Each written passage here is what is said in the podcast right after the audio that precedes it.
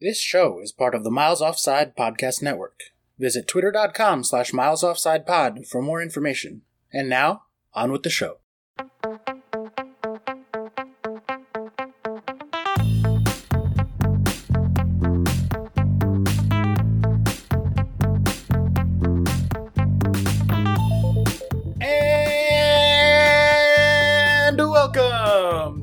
Episode of the Miles Offside Podcast, where we talk a little bit of football and a whole lot of nothing slash nonsense. My name is Oscar Puente, also known as Footy from Afar, and with me, as always, is my co-host Chuck Bailey. You knew you were going to fuck it up again, and you covered for yourself. Yeah, you got in my head after last week. It's no good. Pick, pick and commit. Pick and commit. You do the fucking intro next week. Let's see how that goes. All right. Okay. I'm curious. We'll actually try it.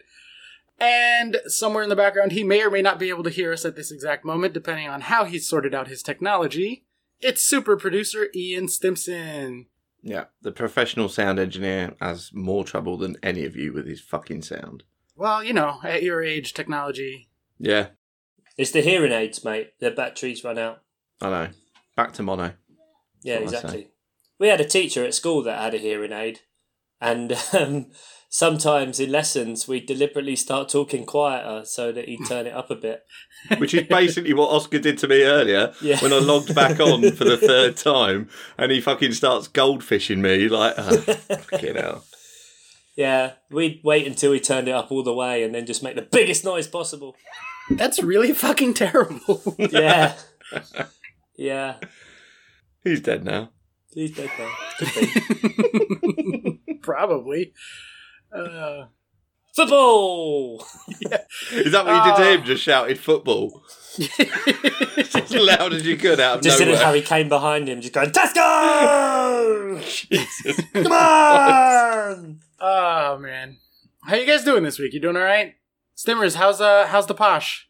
Oh, well, yeah, we've stalled a bit. I mean, drew midweek to Tranmere where Chuck didn't know where it was. And, uh, You didn't know where it was either, fuck off. no, I said Liverpool straight away and I was right. It's that sort of vicinity. And, uh, then we lost, uh, lost today, sorry, yesterday to Doncaster, the constant Ugh. thorn in our side. So, yeah, it's not good. Is this, uh, I can't remember, was this because I was complimentary about Ports, uh, Portsmouth? Peterborough. Fucking Portsmouth. Portsborough. Yeah, I don't know. I can't remember how it is, but it's just, yeah, it's not, not a good week for us this week, sadly. Yeah, shit. Very Well, you say down. fucking Portsmouth, but aren't they, like, way down below Their you? form's terrible. Yeah, really terrible. Yeah, so you're right then, there you go. And they got to play Southampton. Oh, did Southampton get relegated already?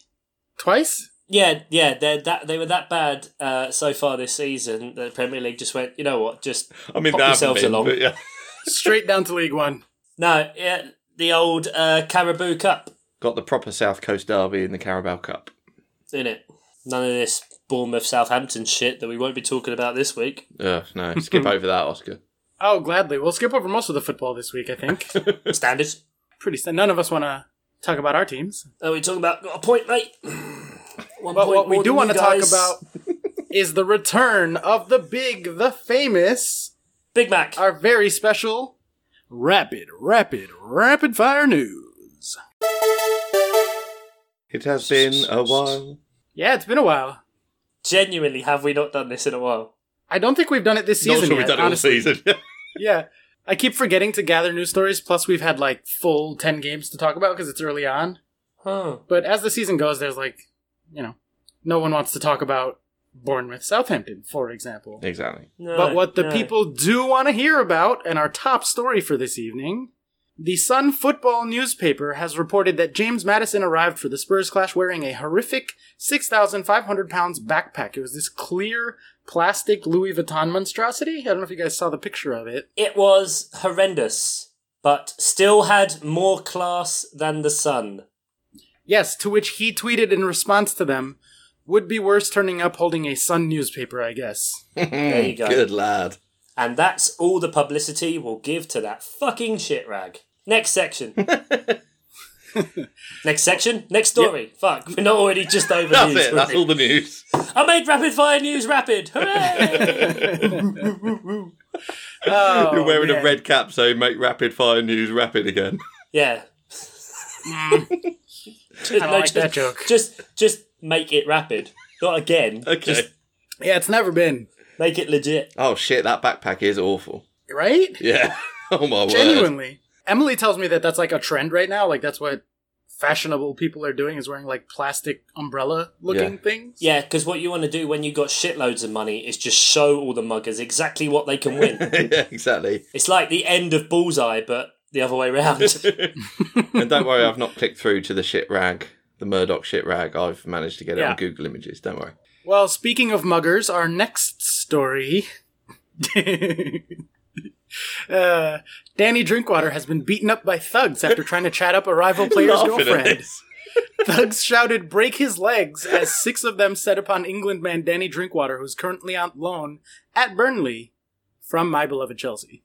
you know, the biggest problem I have with that sentence is England man. He hasn't played for England for a long time. Yeah. Yes, did we perchance think he drunk more than water? that would be a running theme with him. Well, he'd have to be pretty drunk to chat up some girl, given how fucking ugly he is. She'd have to be mm. pretty drunk. Yeah. She'd have to be, yeah. Was it a nightclub in Burnley though? Because I don't. Oh god, yeah. The bar is low. and there goes another Premier League team that we can get to listen to us. Being as we give out a Burnley of the week every week. Yeah, they gave up a long time Yeah. ago. Oh, I, th- I think I know who the Burnley of the week is going to be this week. So Okay. We'll find out. we should we could make a game out of it. Yeah. Who dishes out? Who has final say though? Oscar or? I do, yeah. Yeah, clearly. it's it's a stats thing, I suppose. I'm the yeah. one that hates Burnley, and I'm the stats guy. Yeah. So Okay, you're the arbiter in this. Fair enough. Absolutely, yeah. That is actually we, might do that before we jump into the fixtures. We'll see who you guys think is going to be the Burnley of the week, Yeah. and uh, I will announce the winner at the end. Um, yeah, I have a bunch of international news this week to talk about. There's Ooh, been uh, la la. Champions League, and the European teams have been getting in and about and doing some things. Here's one that'll make me happy. Thibaut Courtois has not kept a single clean sheet since. February. This is both on a football pitch and at home because he is incontinent. Yep. Uh, in the last eight months for Real Madrid, he has let in 56 goals in 40 matches. Ooh, that's painful. That's Oh. really fucking bad. What a big nose prick. That's almost a goal and a half per game. yes. No clean sheets. He hasn't kept a clean sheet for Real Madrid. Uh, not since February. Ugh. You know, all that being said, I'd take him back at Chelsea. Why? He's better than Kepa. Yeah, they're both bellends. Kepa seems like a lovely guy. No, lest we forget there was that whole substitution thing. Like, that kid's a dick. Yeah, but that was against Sarri, so I'm on his side. Fully support him in that. Remember Sarri? Oh man, Yeah, that dude, actually yeah. cheers me up more than even the clean sheets thing. Yeah, he's now at Juve and they're not doing amazingly well. Well, I don't even care about that. He's at least he's not at Chelsea anymore, which is nice. Speaking of Real Madrid, uh, this would have been on Tuesday, I think, or something like that. But in the Champions League, they played against PSG, and for the first time since 2003, so before I was watching, they did not register a single shot on target. what is with. Spa- I mean, we'll probably come on to this in a little bit, just touch on it briefly. But Spanish teams are shit at the minute. Real got battered by PSG. Like, absolutely strung out. And Yeah, 3-0 was flattering. PSG didn't have Mbappe, Neymar, or Edinson Cavani. Like- Jesus. And two of those guys are good. You decide which two at home. Not Neymar. Neymar's a prick. Um, yeah, Di Maria, absolutely a fantastic. Like their their whole team was just amazing, and just they got dominated everywhere. But I mean, why did Zidane go back? Money in it. Like it's such a fucking mess. Like it needs so much work, and they're just you know buying Hazard. Like fair enough, Hazard's been injured, so but he's not been good in the games that he's featured for for Real. No, and he wasn't good enough to like carry the entire Chelsea team on his back to particular glory. So he's certainly not going to be good enough to do that for Madrid. Uh-uh. And Bale literally refused to hold up the little pennant when they were oh, taking Oh, their team was photo. I don't know if you guys saw that. the look on his face when he was handed it, just like, what the fuck are you doing giving that to me? Yeah. Oh, really? yeah. And he just im- immediately hands it off to someone else. It's just like, what the fuck are you thinking giving that to me? Oh, Yeah. I missed that. There's some serious beef there, isn't it? Yeah. Straight up though, like I heard that he took the job just to keep Mourinho from getting it, which is like Oh, then I'm all in. Fair enough. Yeah, crack on, Zidane. Yeah, Yeah. fine. have at All it. turn around on the issue. Mm. But even with how bad they are, like Spain is there for the taking right now. Because the one of the other international stories I was going to bring up is the Barcelona Granada match. I don't know if you guys saw about that, but Barca lost. It was Messi's first match back in a while, so everyone was like, "Oh, the real Barca is going to be back." Blah blah blah. They lost 2-0, and it was two Ugh. two point six to zero point two on xG 2.6 is in for Granada. for Granada, and zero point two. Man, that's a proper fucked. That's but a I- dicking. I, mean, yeah, that's a proper dicking. I've watched Barca three times this year, and I've said every time it's been painful to watch. Them. They're shit. They're really bad. Yeah, like they had that one game that they won five two, which I can't remember who they were against. Um, and they went one 0 down. They didn't look great, and then it was the game where Griezmann did the glitter thing or whatever. I don't, I don't know, because that's what you do. Because you know football is Fortnite. You twat. Was it like a Um, gender reveal thing? Like it was like blue glitter, and then someone in the crowd was like, "Hey, it's a boy!" I don't think Griezmann is a boy. Um, it's just yeah, same situation as Real. Like, uh, but especially even more now that it just kind of shows that yes, Messi has been carrying that team for so long. yeah, absolutely. Especially like last year, to statistically was the the most dramatic show. Like, I'm trying to find how to phrase this. Messi really fucking carried that team, and there was nothing else going on last year. And it was the Hmm. like that was the most of that that it's ever been in his entire career, by far too. Like it wasn't even close. So yeah, it's awful. you'll have to forgive me because I don't watch a great deal of European football, but is there some specific reason why Spanish teams seem to be struggling? Is there? I think it's just a rev- coincidence. I think it's kind of the same situation probably we had here as when Leicester won the league.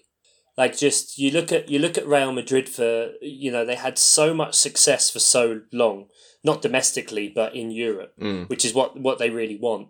That you can't really get away with changing that team. You you can't because especially you know the super passionate fan bases that Madrid and Barcelona have, like they will jump on you for getting rid of one of the beloved players. Yeah. So all of these players like uh, Toni Kroos, uh, Luka Modric, that that play for all that time are gradually getting older and older and older. They've all been rewarded with longer contracts that now they're they're basically impossible to sign or offload to anyone. Yeah. And so you're then kind of stuck in this situation where you just kind of have to let it stagnate a bit to run down their contracts to then, you know, either lose them on freeze or actually give them as make weights to bring in younger players somewhere. And I just think it's that both of those teams are kind of matched up at the same time. That's exactly right. Yeah. Messi's Messi's now got I don't know how much truth there is in this, but supposedly the clause is now in his contract that basically he can leave whenever he wants now. Um, year on year, it's like a rolling thing. Like if he decides he doesn't want to be there anymore, um, which I can't really see happening, maybe for a couple of years. I don't He's think he'll ever leave Thirty four. I think if he did leave, he'd just go back to um, Argentina. like he'd go back to Argentina. Yeah, play for like Boca Juniors or whatever. No, he wouldn't. He wouldn't go, I don't think he'd go to Boca. He'd go to Newell's Old Boys again and just go back to his boyhood club and Yeah. you know what got him to kind of the place where he could go to Barcelona. Um, but yeah, I just think it's that. It's just those two matching up, and Atletico aren't really that convincing. So you wonder if Well, and they lost be- Griezmann too, which is like he was their best player by far. Yeah, so you wonder if it could be a season, I don't know, where you could get a shock like Villarreal or maybe Bilbao come through because they're a really exciting attacking team and just Or Valencia. just something different. Or Valencia, yeah, yeah, because they, they Valencia got a good result against Chelsea they looked good. They looked good uh, it in the too. Champions League and, and did look good. And so I think that's just kind of what's shaping up in Spain. I mean, it's there's not all of the games, but quite a few of the games are available here now on ITV4. So I think it's something to watch out for this year and try and see some games that aren't necessarily you're watching it because of Barcelona and Real, because if you watch Barcelona, uh, Barcelona and Real now, you'll be disappointed because they aren't what they used to be. But you can see them be got at in a way that we haven't thought tangible for many years now. Yeah, and I think the aging thing is exactly right because there was those like two or three summers where they just raided the Premier League for all the stars. Like between the two of them, they signed Bale, Suarez, Modric, Ronaldo. I don't know some other guys. I, I'm not remembering everybody. Some right other dudes, yeah, blokes. yeah, and and now they've all of those guys, like that whole crop, are hitting their mid thirties, and you know that's exactly right. Like they're just kind of past it. But they're it, imagine a team full of Ozils. What are you gonna do? No one wants to buy them, but they're old and expensive, and so like even teams like Madrid and Barcelona, who seem to have infinite money, can't just carry those guys and then also sign eleven other superstars on top of that. That, uh, that's why, why I was wondering whether there was something specific because the Premier League um, TV deal took it up a notch uh, last time it went round. I didn't know whether there had been a disparity in that maybe the Spanish TV deal hadn't. And and like you say, they're not able to just raid free. Well, the, know, free the will anymore. Spanish ones, uh, I It's can't remember the isn't it? specifics of it. It's very different, and it's it is weighted Yeah, towards the club because they buy the rights for those games. So Yeah. obviously that's why Barcelona and Real just keep going, keep going, keep going because people want to watch those games. So they get way more money. Whereas teams like uh, like Granada, like uh, Eibar, don't necessarily get a- anywhere near as much. So so when they get the results against those teams, it's fucking huge. yeah. And you see it over here too. Like the Premier League is by far the most watched league. Like I, I don't even watch La Liga because they jacked up the price on that, and it's like a separate package from the one that the Premier League is on. So I haven't watched it since that season where Messi scored like a million goals and set the record. But walking around, like it's Real Madrid and Barca jerseys everywhere, much much more so than any Premier League team. Even though the Premier League as a whole is more watched. Yeah. Yeah. And I'm sure it's the same thing, like, maybe not in England, because everyone over there is a Premier League fan, obviously, but like internationally, no one has the appeal that Madrid and Barca do. But despite that, like, they just don't. I'd, I'd imagine next summer, we are going to see an insane transfer market. Chelsea are going to be back, and they're going to have, like, infinite money, more money than they've had in a very long time to spend. Um, you know, Man City realized that they can do whatever they want and they won't get in trouble and like all those guys because munich aren't that good either anymore like they're gonna have to really heavily invest too Nah, Munich are kind of at the end. So Munich, are, I think, are a couple of years further on than Barca and Real, because obviously they've just lost Ribery and Robben, who were kind of they they those were their guys that were kind of stuck there for a while. Um, so they've shifted those out, and now I mean they did promise that they were going to spend big this year, but you know, with the Premier League and the way money is, it's, it's still hard to attract players, and, and the wage demands for clubs of that manner are still very high. So they haven't, they didn't really spend much at all. I don't think Bayern, um, whether it's because they don't trust their manager or not, who knows? But I'd expect Bayern next year to probably go big. Dortmund probably as well. So the German league is kind of at a similar state that like the Premier League clubs were after the year Leicester won to then just go right, fucking let's go. But Bayern still just clean up that league because it's Bayern. yep. All right well that'll do it for rapid fire news. I was gonna say rapid fire news is back.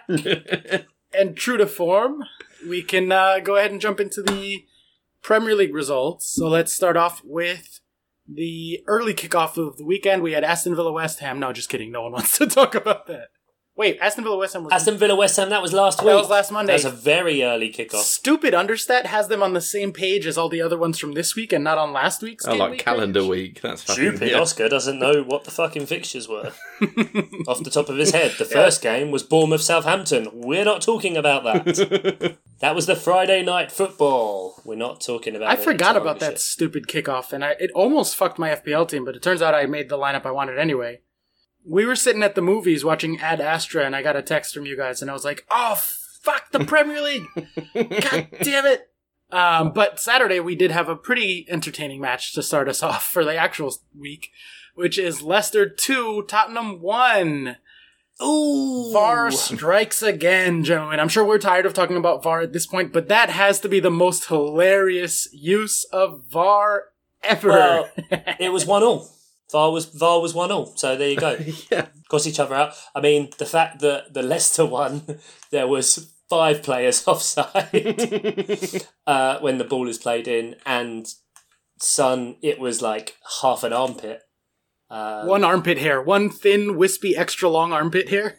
it's like sticking I out. I should have shaved will that we see? Yeah, will we see players start to wax their entire bodies, Or wear sort of big girdles, suck themselves in a bit. suck themselves in? Yeah, or just be like Raheem Sterling and make sure they're running at a billion miles an hour so it can't yeah, focus. exactly. Yeah. Before we get into VAR too much, though, I do just want to, as much as it Oh, we're not getting me- into VAR. We're not getting into VAR. Okay, fine. Before we get into the rest of this match too much, I do want to highlight, as much as it pains me to do, to give him any praise whatsoever, that Kane goal was fucking amazing. Yeah. That was pretty fucking special. It really was. Just to have the presence. Yeah, never exactly. mind the athletic. There's the athletic aspect of it, which is as you're falling to hit the ball well enough that it Yeah. it goes in, but also just to have the presence of mind to know when your whole body is horizontal to goal to be able Still to manages smash to it. convert an amazing amount of momentum into the ball. Like it's, mm. it's really. I'm, I've not been Kane's biggest fan this season, but yeah. No, and he hasn't been like genuinely good in almost two years now. Like clearly, just the injuries have genuinely affected him. But Yeah, of course. you know, raw talent will show out every once in a while. Like he's still an amazingly technically talented player, even if the physicality element of his game has fallen off and it has prevented him from really playing to his level. That shit, like the amount of body control to do that, I don't think I could fold myself in half like that sitting down, let alone at a full sprint while falling. Like Jesus Christ. No, but there's different reasons for that. Um, but I think it's like you say about Kane, and this is what's weird. Like I saw the stat that I think he scored four goals in the league this season, four or maybe five, but let's let's say it's four. I mean that's and and it seems like he's underwhelming and not that great, but that's still twenty five goals. Like if you extrapolate that over the season, that's still great. Like Yeah, that's true. the, the Golden Boot last year was 24, wasn't it, when three players won it? I don't know. Someone check. Nerds, check. listener nerds, check the stats. I don't know. If you can be bothered. No one ever bothers to correct me. So this is the problem. It's just a self propagating thing now that I'm not going to fact check myself. Yeah, like the whole United's defense isn't good thing from last week, where you're like, I don't care. Fuck numbers. I don't need to check. Use your eyes. They're shit. it was 22 for the record. There was three people on 22 last year: Aubameyang, Mane, and Salah. So there you go. So he's on course to beat last year's Golden Boots by three. But yeah, it's good. Uh, Tottenham themselves are not, and Leicester are. Leicester are legitimately good. Like genuinely, they've had some horrible, horrible fixtures, and they've played really well and taken points from them. Third in the league. Like that's after six games, you know, good solid results. Of course, it's still early, but the way they're playing and the way they're taking those games is like Brendan Rodgers has got them playing back the way they were when they won the league. Basically, it's it's finally you're kind of seeing why that team did win the league that season. That it wasn't just absolute fluke because I don't think anyone could really win it on absolute fluke over the course of a 38 game season. Like there are qualities there and there's a there's a spirit and an ability which all of a sudden is, is just being brought out again it seems, which is is fantastic to see. I think it's really interesting that like before the season we were like who who could crack into and everyone was who could crack into the top six, Leicester, Everton, and they look poles apart at the minute.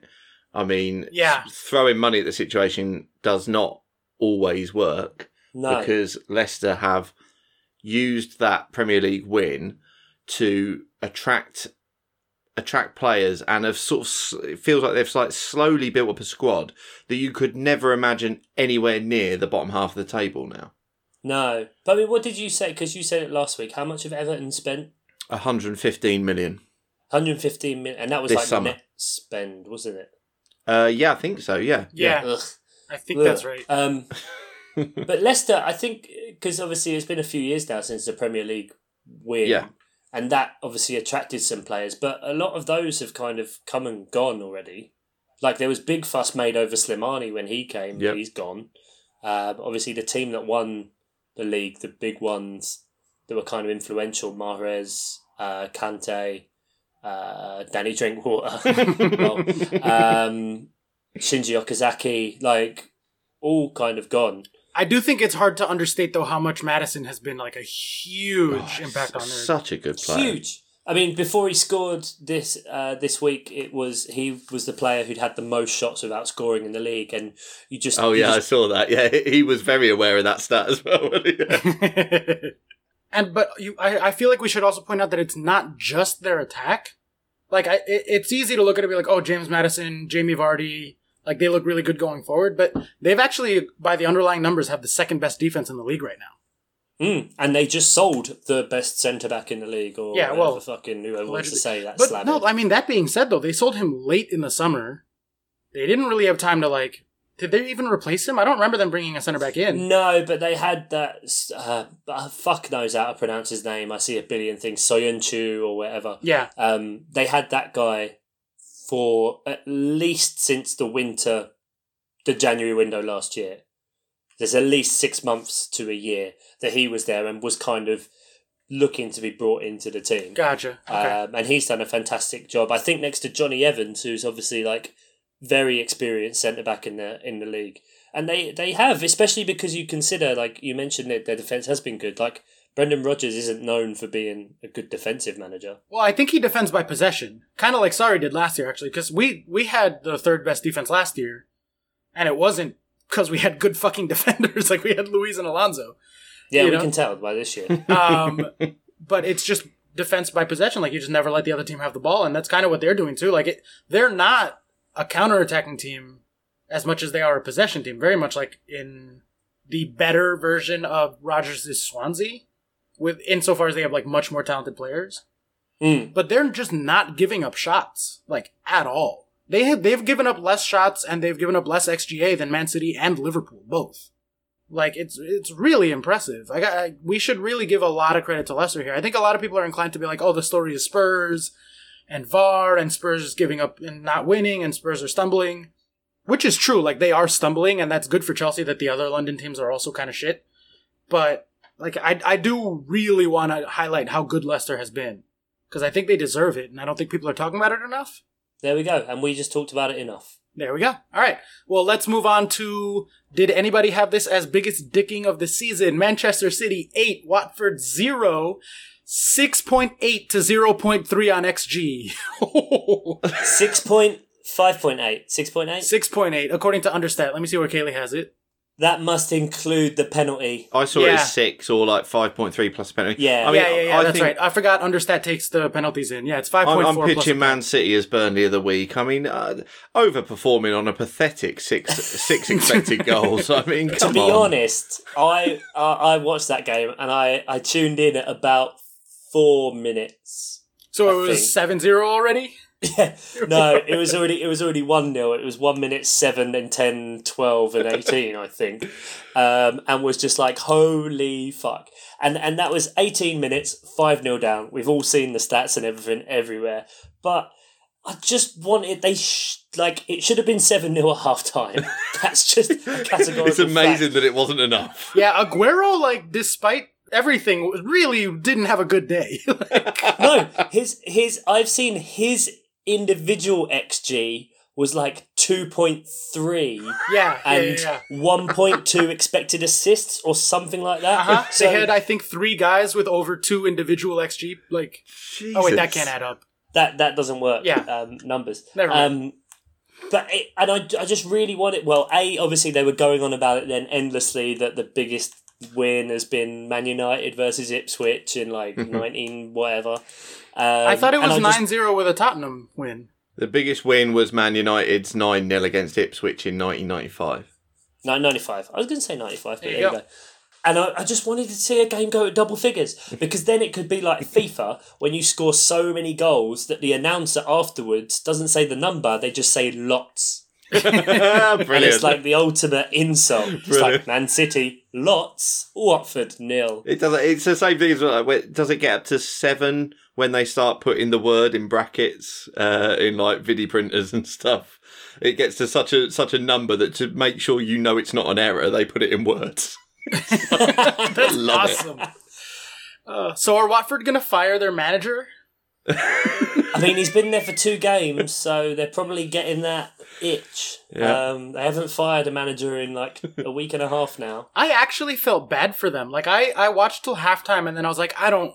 Oh, I didn't. I'm not even all. enjoying this. I turned it off and we just started packing stuff, and like I had it on on the radio, but it was just embarrassing. Like I really felt bad for them. I kept watching. I couldn't stop. It was just like they're going to score again. They're going to score again. I don't. I don't have this. Like, I think you could see Pep was kind of feeling bad, or just like, look, I'm not going to say anything because he was just sat in his chair. He wasn't really animated, like in a positive or overly negative way. It was just like a, this is a thing that's happening now. Sort of like the Watford players. Really, they just saw that it was a thing that was happening. I can do nothing to stop it. It's just gonna be there. But he had to be like that because it was like, well, I might need these goals. the, the simple fact is, and, and people saying, oh, they should stop after this. Like, Bullshit. that. It is their job to go out and, and do that. And I'm sorry, if you're Watford and you're going to get pumped 8 0, like, you fucking take your medicine. Yeah. Like, They're that's. professionals. This is this is their fault. It's you. Yeah, exactly right. The title was won by a point last year. They're Mhm. currently five points behind.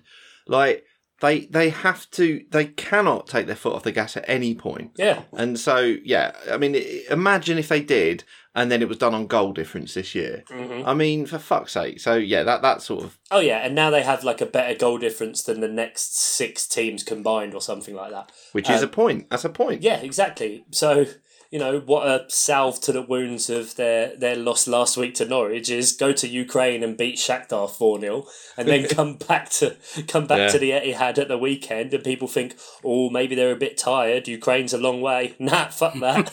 5 0 in the first 18 minutes with with Oscar's tip of the week, Otamendi getting a goal and an assist. Um, after he slagged record- him off all day and said, Yeah. This City team will not be good at defending with Otamendi as the main centre back. Okay, Don't I need wasn't defend gonna bring it up. Be- I wasn't gonna bring it up because clearly this is not the time. But since it came up anyway, I do think that that is a genuine like. This is the worst time to say this sentence, but I'm genuinely worried about City right now because Otamendi is their only healthy center back for the next approximately two months. They're not going to play Watford every week. No, You that's the thing. like- yeah, that's the thing. and and Liverpool have a head start on points. Like it's a five point head start. It's a decent head start. If they'd if they'd played City, yeah, I'd agree. But to kind of go back to what you said last year, now I mean, because City are going to be great. So now to kind of twist it, all City need to do is beat Liverpool. You know what I mean? Like if yeah, because they're both going to beat everyone else. Yeah, is what if, you're saying. If City beat Liverpool twice, well, that's five points done. There you go. Um, but I think even though he's not a centre back, Fernandinho coming back in has more of a presence and a Yeah. kind of awareness that I think he can lead that that core um, between what will I guess be him, Otamendi, and Rodrigo to actually make sure that works as a unit more, as Yeah. opposed to Otamendi with Stones, where they're Yeah. both kind of they've got a bit of a rick in them. Both. I'd rather can- have Fernandinho at centre back than Stones. Mm. I mean, It's- in this especially- situation. Are you like Uh, for real? Stones yes. is good, man. No, no. I mean, as it stands at the minute, where they are five points behind, I think I probably would. Yeah, because I, you know, we've said before, there's no real strong leaders in that team anymore. They need, I think, someone like Fernandinho being there can Yeah. drive that and forward. Stones and Otamendi do not have a good record together. no, awful, No. awful. So I, I'm, uh, but I'm not saying Stones is a bad defender or a bad player. And we're talking I'm about just- 80 million quid's worth of centre backs as well.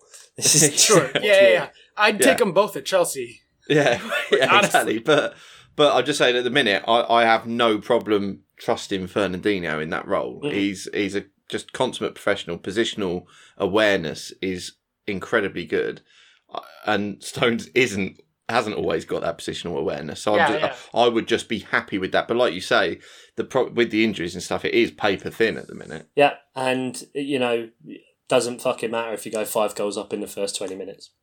Yeah. And Kevin De Bruyne None of it is matters. back. Yeah, yeah, exactly. Yeah. Kevin De Bruyne is Oh, that man is so sexy good. Casper the Ghost looking motherfucker. I mean, that eighth goal was just How often do you get to say that? oh yeah. Well, first of all, yeah, that was weird, but he just he he took the ball and just thought, I'm going to go with this a little bit, and it was like the ball insulted his mum because he just went, you know what, like zero fucking about. Did the Eric Cantona arms up in the air, standing still celebration? Like, yeah, I just did that. Did did you see it? I just did You just- that. you see that? It made that satisfying. You know, you know when the ball really hits the back of the net and it sounds like metal detaches and like clings together. It was like that, like Yeah. that. Oh, yeah, yeah, yeah. yeah. and it was just. Mwah. that fucking hurt too because we were I ha- I was breaking down like my home theater system because like that's where we were at in terms of the packing. So I had had the game on the radio and I was listening to Talksport because that's the station that like there- there's no American station on the radio that like does Premier League coverage. So I was listening to fucking Talksport on the international radio, and they just spent the whole like last twenty minutes after the De Bruyne goal being like, "Can you believe Chelsea let him go?" Like, Oh, and I was like, "Fuck, I know. I'm fucking aware of the fact that he was at Chelsea when he was very young, and Mourinho drove him out. Thank you. You have to keep fucking repeating that. I'm Hmm. well aware of that fucking. There's a lot of players that you could transfer that to as well. It's quite Yeah. funny. Yeah, he was at Chelsea, but Mourinho drove him out. Yeah, but the other big one's Lukaku, and at this point, that's looking like maybe a, a, a good thing. that bloke Salah. Who? No, Lukaku's doing well at Inter. It's just all the fucking racists. Well, yeah. Um, I just pulled up City's fixtures, and if Stones can come back early, and I know you guys were saying like, oh, I don't, I don't know that I trust him any more than Fernandinho necessarily, but it will undoubtedly be a good thing for them that he's back at least as an option. If he can back be back early, two months from now they're playing Liverpool on November 10, and then Chelsea at the Bridge on November 23rd. You say that like it's a difficult fixture. By then, Ruben and Callum will be back, and Rudiger. Fuck off. Those are hard Chelsea Won't have learned how to defend. Whew, Should okay. we just do? Um, should we just do Chelsea? Should we just get out of the way like a like a plaster? Patience, my son. We'll get there. um, the point I'm trying to make is that they have a good fix, good run of fixtures between now and then, Yeah. but then they have a really, really ugly run. So if he can be back early, fine. But if not, they hit a really dangerous period around mid-November, where that really could haunt them. Because in the next one, two, three, four, their next five fixtures are Everton, Wolves, Palace, Villa, and Southampton. And of those teams, really only Wolves are any good at all, and Wolves barely, at Yeah. least lately. Not You yeah, say not, Wo- not Wolves? the yeah, minute. Wolves yeah. haven't won a game in the league this year. but they're still like better than those other guys. Like they're better than Southampton, Villa, Palace, and Everton. Yeah, I mean, On still, paper. still the last team to win it. Yeah, he had, but yeah, don't worry, mate. well, let's get to uh, let's keep going then. Um, Burnley 2-0 Norwich. Burnley 2.5 on XG. That's I guess somewhat notable, but I don't particularly care. Only to say what a crash down to earth for Norwich and the uh, surreptitious speaking Daniel Farke. He has a very, it's a very soft, it's like the quintessential kind of effeminate German voice that you just really want to listen to him, but you're also kind of scared of him at the same time. Uh, we sound we're we're bordering on like Brexit FC territory right now. you know those effeminate German voices. You know how those Germans are. It's very delicate, and he speaks like this, like, oh, do want a little chocolate. You've been such a good boy. Yeah. Meanwhile, Jurgen Klopp is like, ah! yeah. Jurgen Klopp is terrifying. Gravel in a blender. Um, Yeah. But what a crash down to earth for Norwich Yeah. after beating City 3 2. Then you just get loose to Burnley. And and don't even get Burnleyed in the process. You just got No. beaten by Burnley. Properly beaten. Yeah. Hmm. Pukki. R.I.P. Everyone's going to transfer him out now. Nah, huh? he still should No, have I'm just kidding. If you transfer him out, you're an idiot. Yeah, don't transfer him out. Yeah, no, transfer him out, everyone. By all means. Stimmers, you should get rid of Pukki if you Yeah. have him. Oh, th- look, you're not getting in my head about that one. I'll take Not Deulofeu, but. I'm keeping Pukki. Fucking hell. All right. Well, next, uh, neither of you guessed, so we're not going to play this game this week. No, Maybe I'm gonna next guess. week I'll remember. I'm gonna guess. I'm gonna guess. I'm gonna guess. Yeah. Burnley of the week. It absolutely has to be Sheffield United. Of course it has. Because they won they won 2 0 and they only had one shot. yeah. Yep. 2 0, 0.5 to 1.0, 1.1 on XG, Yeah. and 0 2 on the scoreline. So, harsh Yeah. on Everton. But not just the XG, they had one shot and yeah. they won 2 know. 0. One literal shot. It's very amusing. Well, their manager himself was sort of like after the game was just like, "Yeah, don't know how Take that it. happened." So it's a bit of a laugh, isn't it? Yeah, he did. He just he said it about three times in the post match interview. Oh, football, crazy, isn't it? like we were shit. Yeah, we're glad to be here. Of course Yeah. we are. Just I like 2-0. Sheffield. They're really growing on me. Yeah, and it's it started because I forgot that that's the Sheffield team that Dave hates, and I actually convinced myself that it was the one that he likes. so I was like, "Oh, I'm gonna like this Sheffield team in solidarity because like I like Dave and he's a good guy." Um, and now I just like them because they came up and they're just sticking it to everybody, man. They're just like having a go. Not so much in this one because they had one shot, but they're getting results. I think they're gonna stay up. I think all three all three promoted teams there's there's something to like there. I don't think there's any uh, hostility, especially obviously Norwich. They've done the same. They stuck to the way they played. Sheffield United have stuck to the way they played, and they they were smart and they they took apart took their chances obviously and got a bit of luck against Everton. But Everton are, are to be got at at the minute. Uh, Yeah, absolutely. And Sheffield are ninth on expected points so far, ahead of Leicester, just marginally ahead of Leicester. But like I don't that's think they've legit. played many of like the big teams though. One in the eye for Chelsea there. yeah. I, was I like, said I said men, I said many. I said many. fair, fair enough. Fine, I'll let it go. I got myself out of that one. yeah, but yeah, good on Sheffield. And I do recall one host of this podcast saying that all three promoted teams would have a decent chance of staying up. I don't know. Maybe I'm imagining that. I think we all said it, didn't we? No, I'm pretty think- sure I said it, and the two yeah, of you were like, "Not all say, three. the- Oscar's only bringing this up because he said it specifically. Yeah, it was me. It was me. Spoiler alert. I'm much Yeah. like Chuck in that regard that I only bring things up that I said when it suits me. I yeah, I think I said Sheffield would, would struggle, and I am being roundly shown to be a fool. You say you said all three promoted teams would stay up this year, but in the predictor league, you put two of them as getting relegated. So Yes, but that's like when you pick up the same players as the person behind you in your mini league Right. because you want to cover just in case. Okay. Like I don't know how you guys did the predictor league, but I didn't actually make it what I think is going to be the final table. I did it so that hopefully I don't lose this year. Like, Hmm. I just Right. don't want to be in last place. So I was like, I tried to think like what you two would do. Okay, because I mean, because a we are the only other people in the league. Um, Well, I just I don't want to lose to you two. The way you decided to play the game was to completely neglect the foundations Purpose of the game of how to win the game. Yep. does seem a strange way to play. Yeah, you're fucking daft. You can tell this is someone that came last last year. Hey, fuck off, because Ian didn't think about his last year either, Mr. Strategy, betting on the gambling odds anyway. Mr. I won by just going off the bookies. Worked though, didn't Yeah, it worked. Literally picked the best way. Um, going with the advice of people who make lots of money by doing this thing. Mm. Uh, which takes us to Sunday. We had Palace 1, Wolves 1. Wolves down to 10 men, which the moment that red card came in, Chuck, you said, Uh, we will not win this game. and you were right. You Yep. did. You did say Uh, that. to make it more embarrassing for Palace, because I want to, because you're going to be a prick when we get to Chelsea, it Yeah. was 0. Point, uh, 0.9 to 1.5 on XG. So Wolves had 1.5 despite being down to 10 men. Yeah. Well, I mean, you can say that, but A, that just means our, at least our defence is still good. Um, B, we, I would say we performed our numbers, but it was an own goal. Um, so we got 0.9 and scored zero, I guess.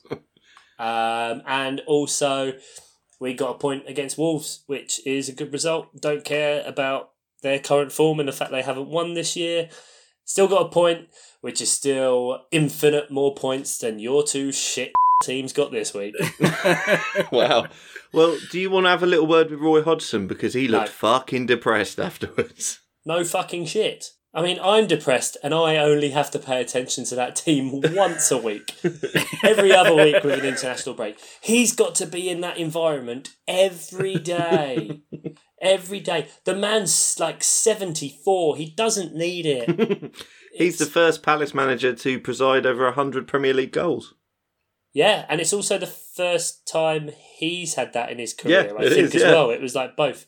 So that's quite nice. It's a match made in heaven. Uh, it's just we need a striker, and it really hurt. Like watching Batshuayi come on for Chelsea today, I was just like, "Oh, we could have." You're bringing him on in like the 80th fucking minute, and Frank Lampard doesn't even give a shit and isn't playing it. Just let him. Oh, we're just gonna get absolutely rinsed by some club in January and spend a load of money and maybe get seven goals before they move to Leicester. It's gonna be us. We're gonna fucking rinse you by selling Batshuayi for a ton of money. Yeah. Um, well, the good news for you though is that you're not in the relegation zone on expected points. You're just barely out of it. In uh, Oh, that's good. you know, And we're only one spot behind Chelsea in the league. It's your best start in a few years. I mean, you usually start worse than this. Yeah, I don't know. I don't. I, d- I just think it's because I know everything's so close. Yeah, Like, it is. there's six teams on eight points, and obviously a couple on seven, a couple on six, and it's just. It's just typical Palace. Like you look at that game against Sheffield United, where we were absolutely woeful, and obviously got the one 0 uh, They got the one 0 win. Sorry, um, we had the bit of luck against Villa, um, where they had the goal disallowed, which really shouldn't have been. Um, and then today you give away again against ten men. Fuck's sake. Even considered betting on it as well. And I should really back myself that the second the team playing Palace goes down to 10 men, just back them double chance, guys. This is the best betting gambling advice I could ever give you. The second the other team goes down to 10 men, back, win That's or going to have to be like the miles offside lock. As soon as that happens, the we other team it. doesn't matter what minute it is whatsoever like it's we just don't win i think one out of the last seven times we've been against 10 men we've won like it's just doesn't fucking happen and so it's just woeful like six games yeah okay eight points okay we've scored four goals like okay we've only conceded seven and four of those were in the same game so it's not like the worst in the world I don't know. It just doesn't. It doesn't feel like a great start. I don't know whether it's because I'm just assuming we should be better than we are. no, it's just a bad start. I think it's just been like with the transfer window stuff and the Zaha drama and everything getting propagated and Palace not really signing anyone and the players they did sign not featuring. Like we bought Camarasa, who was meant to be this attacking midfield player, not even in the squad anymore. There's no news on him. He's not injured. He's just in the under 23s.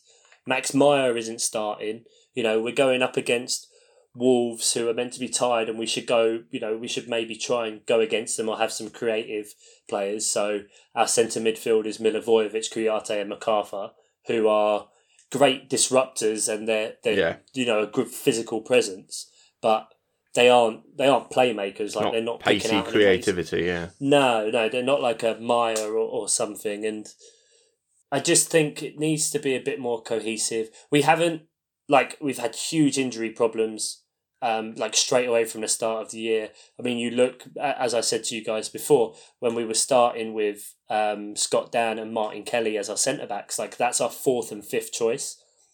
And so automatically the team is set up to kind of protect them and be more defensive.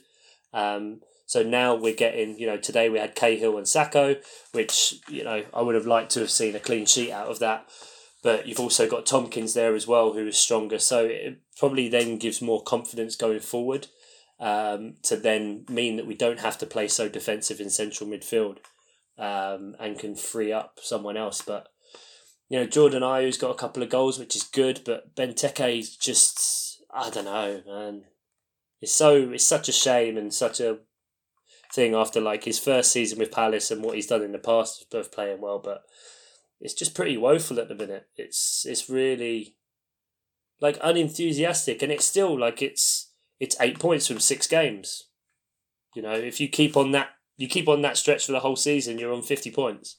Like that's a fucking good season. Yeah, uh, but it doesn't feel point- like it at it doesn't all. feel like it, no.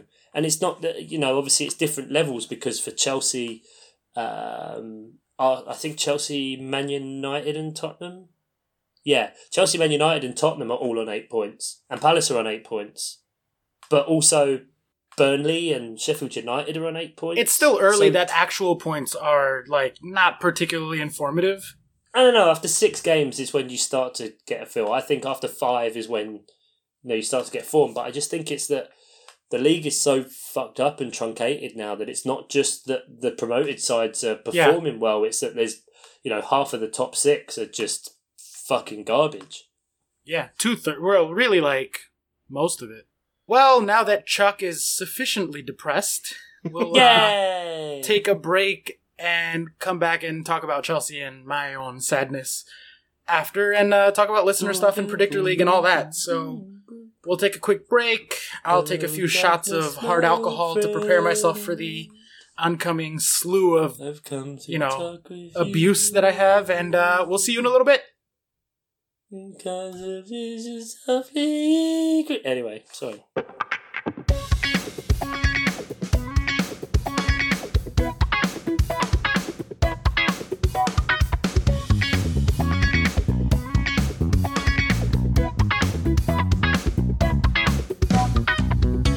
And welcome back to part two of Miles Offside, where I don't normally do the intro, but we uh, we're still here. We're still talking about football, and we will take it now to what, in retrospect, now that I'm looking at the numbers, should have been the Burnley of the week, and that is West Ham two, Manchester United zero. 0.5 to West Ham on XG to 1.2 on United. So that is quite the overperformance. Did you guys see this match? No, but it was nice, wasn't it? That's the one I was watching over uh, the Palace match. How were United? Talk to us. Paint us a picture with your words. United were really solid, organized, but they just invited so much pressure onto themselves. But I think for me, the big story here, other than like West Ham's attack looking like a legitimately good attack, despite overperforming their numbers here, is United's striker problems. Because Yeah. Martial was already injured coming into the match, and Rashford pulled up with a hamstring or a knee or something. He pulled up with no one anywhere near him. Um, and it looks like he's going to be out for a while. And he didn't look good anyway. No, not at all. He looked like someone who was really tired. And of course, he did a muscle injury after that. And their solution was to bring in Jesse Lingard and play him up top, which is like, Yeah, yeah. Your your laughs are correct. that is a genuine cause for concern for United, Uh, um, who maybe shouldn't have sold Lukaku without bringing someone else in to replace him. Um, but United's defense continues to look good, only 0.5 against a very good West Ham attack. West Ham have been, I mean, they still conceded two. yes, okay, Like, don't try and say, oh, they did really well. Mm, they conceded two goals and they didn't score any against West Ham. They need the credit as well, I think. I think we don't need to go into this anywhere near as long because, I mean, I don't really like West Ham. But Pellegrini is kind of. His managerial qualities are coming out a lot more, and with that team, and his his pedigree is kind of being instilled, and I think they're doing good things and they've actually, you know, they've had signings that were injured for ages come back, like Yarmolenko. It's good Yarmolenko that- looked really good today too. yeah, Yeah. and he came in with such promise in the last couple of games that he's played. He's looked really, really good, and he came with a lot of hype, obviously. Yeah. Um, And this was Haller's worst game so far, but he also has looked phenomenal through the first looked few matches. amazing. He's well up the charts on like individual XG this season so far. and they Um, got rid of Andy Carroll, yeah, which is always an upgrade. who was cheered at Newcastle when he came on. Like, why are you cheering? The guy doesn't score goals. well, they got thirty million for him, and then he came back, and he's still the same old Andy Carroll. So It's profit, I suppose. that's profit exactly. All about net spend, buddy. I think he was step two in the uh, underpants gnomes. Yeah, exactly. Step Profit. two, Andy Carroll. Step three, profit. Sell Andy Carroll. Yeah. Step two, get back Andy Carroll on a free. Uh, Step three, profit. It almost makes step one redundant, steal underpants, but yeah. Yeah, exactly. Is Mike Ashley just an underpants gnome? All along, we didn't know. All right. Well, I guess we'll just move on from that. Yeah, I Um, don't want to talk about Man United anymore. I told you this Not at all. week. I mean, Ole being Ole, Ten- oil of Ole. What is he? A Ole, fucking face cream? Ole Gunnar Solskjaer. I can't say it. I might as well not say his first name, right? Might as well just say Ollie. Ollie. Ollie Gunnar Solskjaer. That's all right. Is that right? Yeah, Oh, not yeah. bad. Pretty good. It's not specificity or anything. Specificity. He mostly did it correct. Yay. Yeah, well, I listened to last week's episode like three times, Yeah. so I could try and get the get the He's word just right. muttering in the car on his commute every morning. Specificity, specificity. specificity. Yeah, and he's got Finley helping him with that, you know, that thing they do to kids where it's like say it, cover it, read it. Just He's like bringing up practice. phonics cards.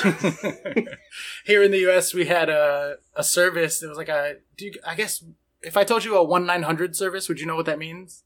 Like calling something. Yeah, like calling Quite something, but then it costs like a ton of money. yeah, There's one yeah, called okay, Hooked yeah. on Phonics. that was just like, Yeah.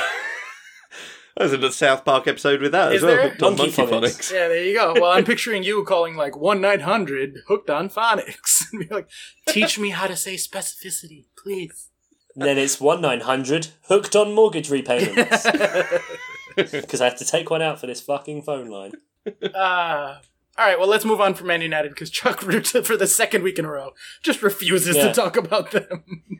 uh, well, to jump from one team that has no strikers to a team that has a very, very good striker, arguably the second best or tied for first best striker in the league, Arsenal 3, Villa 2. Arsenal 2.1 on XG, Villa 1.7, so a perfectly fair result. Arsenal slightly overperforming, but solid, solid Standard. value for a win. Um, I cannot tell you my disappointment to be watching the Chelsea match and in the background the announcers being like, "Oh, Arsenal have scored." Arsenal are down to 10 men and just like that was quite the roller coaster with the checking in. I didn't see any of this match cuz obviously I was busy with a different one. Um, did either of you catch this match? No, and the problem is that after about 20 minutes of that match, I already had like half of the stuff I was going to talk about planned out for this fucking podcast. And then they pricked it up by being good. Like they went down to 10 men. I was like, sweet, this is all good. And then they just like, and even the fact that I have Aubameyang as a captain in my FPL team, it disappointed me when I heard the announcer say Aubameyang has scored because at that point I knew it was already 2 all. And I'm like, oh great, now it's 3 2. Fucking. But if if Villa could have gone like four three, that'd have been good. I mean, Emery out still trending on Twitter, Yep. so that's a thing. It really fucked the Um, narrative because with Tottenham I think it should be more like Mustafi out and defence out and half our team out, maybe. Um, because like, God forbid, the guy's good, but he's not a fucking magic genie. He can't just turn that into a decent fucking defence. Hence why everyone knows that they're being carried by Aubameyang, who very nicely gave, I believe, gave the penalty to Pepe so that he could get his first goal, which is nice. Oh, really? Is that how it Yeah, transpired? apparently. Um, that's quite good. But he's a bloody good striker. And if Arsenal didn't have him, or if something happens to him, they are fucked. Yeah, especially with Lacazette out. Yeah, but they totally fucked the narrative by coming back and getting a win here. Because I Yeah, was, I was so already- excited to I was already- on. I was already, oh, down to 10 men, half time, let's make an inspiring substitution. Bring on Calum Chambers. Right. I thought, this is all perfectly set up. Oh, who scores the two all equaliser? Fucking Calum Chambers. No. I may as well have just played Carl Jenkinson. And he just got rid of him. Isn't he at West Ham now? I think. Right. Who fucking knows? Somewhere. Some some Yeah. other team. Recognised hat wearer. Carl Somewhere Jenkins. else where he's still not playing. Oh man, but like it would have been really good because Spurs lost, United lost, we lost. So for Arsenal to lose also, especially against Villa, would have Mm. totally fit with the narrative. I even said to you, Chuck, before we started recording, do you want to just pretend that Arsenal lost and just go with that the entire podcast? just as Yeah. like all the points that we prepared. Yeah, I mean, I've managed to get them all in anyway, so. yeah, exactly. We've, we've literally pretended anyway. So. The only solace I take is that Arsenal are below Watford on expected points so far, and they are in. I'm Ooh. sorry, what What the fuck did you just say? What the fuck were the words that came out of your mouth? Yep, they're below Watford on expected points in. Hold on, 20th, 19, 18, 17, 16. 15th. They are in 15th on expected points so far. Below Ooh. Watford, below Wolves, below Burnley, below Everton, below Brighton, below Southampton. We don't know if an Emery Arsenal is going to do the usual thing of having a better second half of the season as well. I mean, I don't. At a certain point, you have to think that they're going to turn on him, right? Like, and I know Emery out is finally trending, but he has no idea who his best players are, and it's been well over a season now. Like, yeah. How are they below. Uh, what, what? unexpected, unexpected.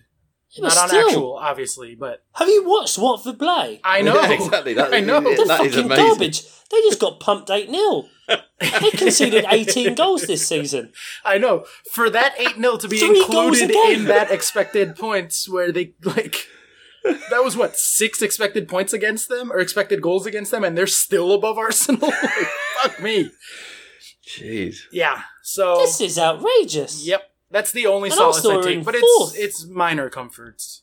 Well, very much like life in Jurassic Park, we found a way to fuck Arsenal over on our podcast. Yeah, fuck 'em. Fucking Even after they won, Jesus. Yep. Uh, and that does bring us then to our final match of the week. Um, and speaking of trying, trying but mostly failing to take moral victories and comfort, we Hey, had I'm not the void of negativity. yeah. Chelsea won Liverpool to 1.7 to Chelsea and 1.1 to Liverpool on XG, marking the second time this season that we have played Liverpool to basically an XG victory and not actually taken any points or like a win out of that situation. Or one that super friendly. Or won Um, the super friendly. Um, I have thoughts. Yeah, I- tell me your thoughts because I have many thoughts and I don't necessarily want to talk about any of them. So Yeah, that's fine. Um, so Liverpool obviously, well, they were two 0 up at half time. yes, Half time. So I caught the second half of the game, and I I must say from about the last twenty five minutes, I was incredibly impressed with Chelsea.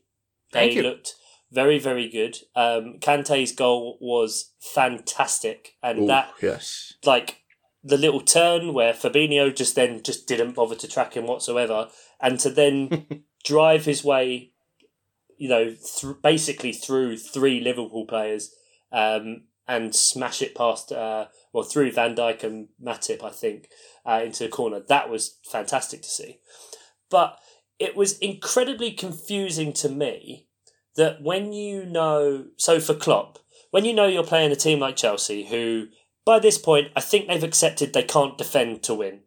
Nope. I think I'd like to think that after six games they know they can't like keep a clean sheet, so they're going to have to go for goals and attack, right? Yep. And one of the things that prevents you from attacking so uh, in a, such a gung ho manner, shall we say, is the fact that Liverpool have Mane and Salah who can hit you on the break, so you have to leave some players back to cover for that, which then means that the defence doesn't get overloaded so much, so then they can play out those balls and away you go. They're sprinting off with Firmino and they'll score.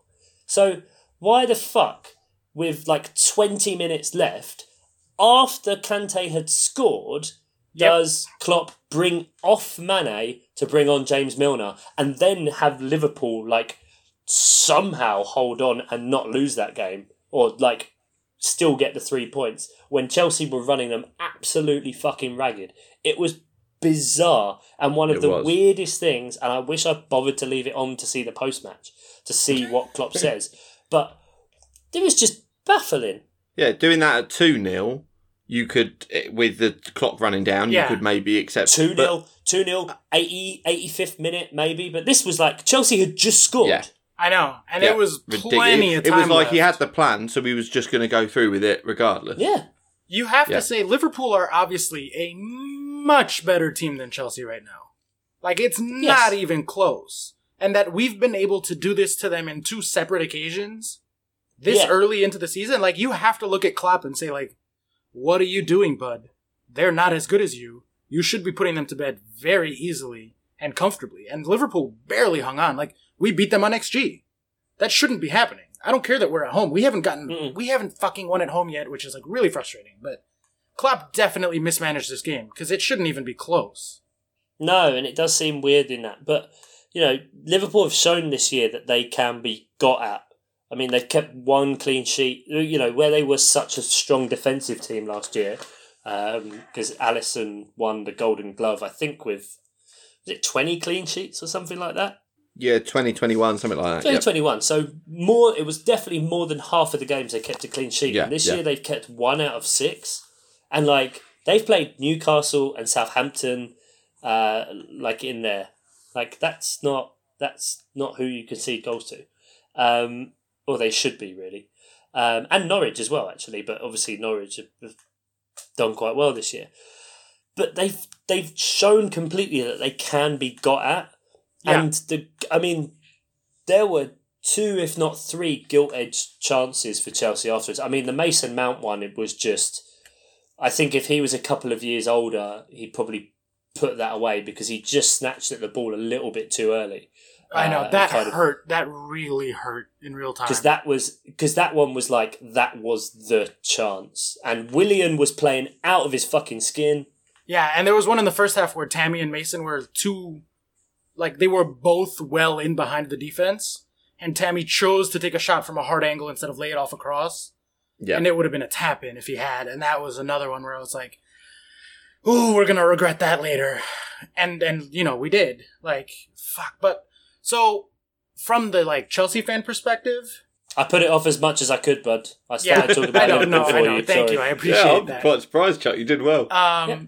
I'm very much of two minds because, you know, again, moral victory, great. We took it to Liverpool. Liverpool are maybe the second best team in the world right now.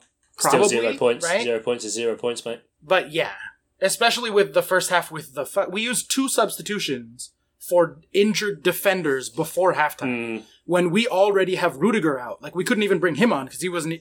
He was you know chilling in jeans and like a very nice jacket actually on the bench. a very nice jacket. yeah, it's true. I, know, I no did clear like backpacks there. in my like despair, I did take a moment to be like, "Oh, that's a that's a nice outfit, very nice, Rudiger." That's a neat sweater. um, but Christensen got taken out by Tomori when they were both trying to clear a shot, and it looks like he done his knee. Hopefully, God willing, is not an ACL because that would be a fucking disaster. But he could not walk on his own power. He had to like True, but off. I, I don't think it looked as bad as an ACL. Mm. But Ah, it twisted and then he couldn't put any weight on it. That worries me like crazy. Who knows? I mean, we'll see. We'll find out because Mount's thing on in the middle of the week. Speaking of the Champions League, Mount's ankle injury from that Champions League match. yeah, looked it got the still very of that. concerning. Mm, yeah. yeah, There, there was a still knocking round where it looked like that that was that ankle was gone. that's And- Yeah. youth, isn't it? I Yeah. mean, those there are those that look really bad sometimes, but if it's like that's if it's the standing leg and weight, like it didn't look like he was putting that much Yeah. weight on it. Which Yeah, I have a feeling Christensen might not be long term, but yeah, I hope so. I know what you mean. Not putting weight on is not. And good. Emerson, no one was around him. He just pulled up with a muscle thing. Yeah. So that's super Yeah. concerning. Because if we have to play Alonso, like, oh boy, you know, I mean, we already know that. So that's like a huge bummer. And then also, I tweeted this before the match, and I, I very much stand by it, despite the like good performance by the lads against a really good team. I'm starting to get worried. In the back of my mind, there's a little whisper of a voice that says, Why is Frank not rotating? Why is he not playing when we already Where's have injuries? this fucking Pulisic guy? Right. Pulisic is nowhere to be found. Michy won't get a minute. Giroud can't get a minute. Barkley, which actually I think that one's for the best.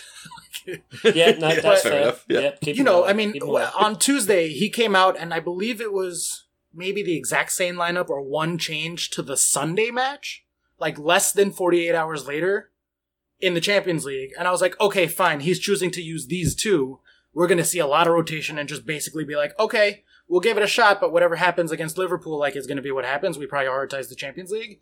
And then again, it was mostly the same lineup. He did, he wasn't three at the back anymore, but I think that was more out of necessity than anything. Um, and Kante was back, which is great. But I think if you look at Chelsea's situation, like what team has that higher percentage of players that aren't just.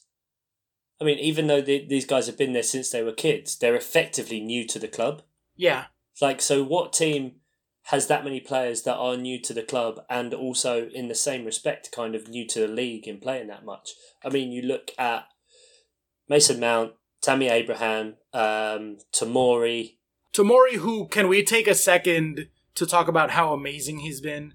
He is already better than Zouma, already probably defensively at least better than Christensen, and he is a child.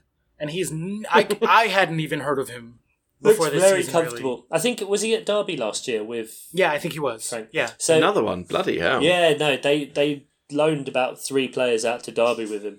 Um, I remember see, seeing at like the very start of the season. I was like, oh yeah, Frank's there, so Right, that makes sense. enough. But I think because of that, and because this is kind of a project that I think if, especially with young players, if Frank started to rotate so soon after you know like Tammy he's not going to rotate he scored like seven goals Sure. um, uh, recently but the psychological effect it can have on the younger players is probably a lot more and especially when he knows he's going to have to rely on them it's it's just getting that delicate balance really of Mm. keeping them happy and keeping them motivated but also not burning them out which he kind of got guilty of a bit in uh, in last season with Derby that you know there were there were players there that played like 44 45 out of 46 games right. and they- Exactly. and they, were like Yeah. under 19 and stuff True, but you'd hope that some like you'd hope that uh, young players, especially young Chelsea players, if they've been through the academy, blah blah blah, would respect Frank enough that if he communicates with them and says you're not going to be playing all the time, But, if But- it, but if you think for these guys, like they've spent, some of them have spent twelve years at that club, and it's like I'm finally True, getting yeah, a I chance. I get what you're saying. I'm finally getting a chance to actually play for Chelsea. Oh, it's gone again. I, I get what you're saying, but I just hope that he would be, you know, he's known as pretty intelligent in the world Mm. of football. I'd hope he'd be clever enough to be able to pitch that to them in a way that they could. understand. Absolutely, I mean, and- I, know, I know what you're saying, but yeah. And I'm not I'm not by any means saying he should go full Tinkerman and be rotating them week in, week out, but like two matches within 48 hours and then another match against Liverpool only a few days later, like you would think that a decent amount, at least in one of those matches, would have a B lineup. Like I'm thinking about my career mode in FIFA and I'm like, these guys have 25% of their fucking little energy bar left going into this match. That they played so high intensity and took it to Liverpool in the second half, especially yeah, they did. today is so impressive and like such a credit to those guys, to those kids, really, mostly. That like, I I'm so proud of them in a backwards kind of way, but at a certain point, like I want to fucking win at home, and and I'm trying to remove my American bias, but I want to see Pulisic, and like a lot of my Yeah. English Chelsea fan friends are like, "Yo, what happened to Pulisic? What's the deal? Like we spent a bunch of money on him, like." This was a perfect time to play him, and he didn't even come off the bench. So, like, I'm trying not to be negative because, again, we've looked good. We're very lucky in that the other top six teams, or at least the chasing four of the top six, also all look shit. Yeah, Um, like when you sort by expected points, we're in fourth. By ex- again by expected points, but we're up there with Liverpool. We're up there with United and City. Top number two behind us, and Arsenal we mentioned are down in fifteenth. So like, we have the luxury of being able to drop points this year, and I and like it's so exciting and happy to be able to watch the youth players. I was having this conversation with Emily a couple of days ago, where I was like, I don't think I I'm going into this Liverpool match excited to be hurt and disappointed because I feel something. sadist. Mhm. I'm not dead inside. Like, you know what I mean? Like, like I really care about this team. I'm so emotionally invested, and that's great because that's what we fucking are here for. Like, what's the point of being a football fan if not to like emotionally invest in your team and like root for them and care? And to see like a 4-3-3 Liverpool versus a 4-3-3 Chelsea just took me right back to 2007. And I was like, this is fucking great. And I don't care, like, I'm gonna be sad because they're probably gonna crush us, but who knows? And like, it just felt good. But the other side of me is like, what are we doing? What are we doing? Because because there's other guys here, and you're gonna run these kids into the ground if we do this all year long. So we'll see. Callum played has played two games now, full ninety with the youth. Ruben isn't too far behind in a couple of months. Rudiger played in the week, midweek, and I guess he's like kind of sort of healthy. Kante is finally back. It looks like.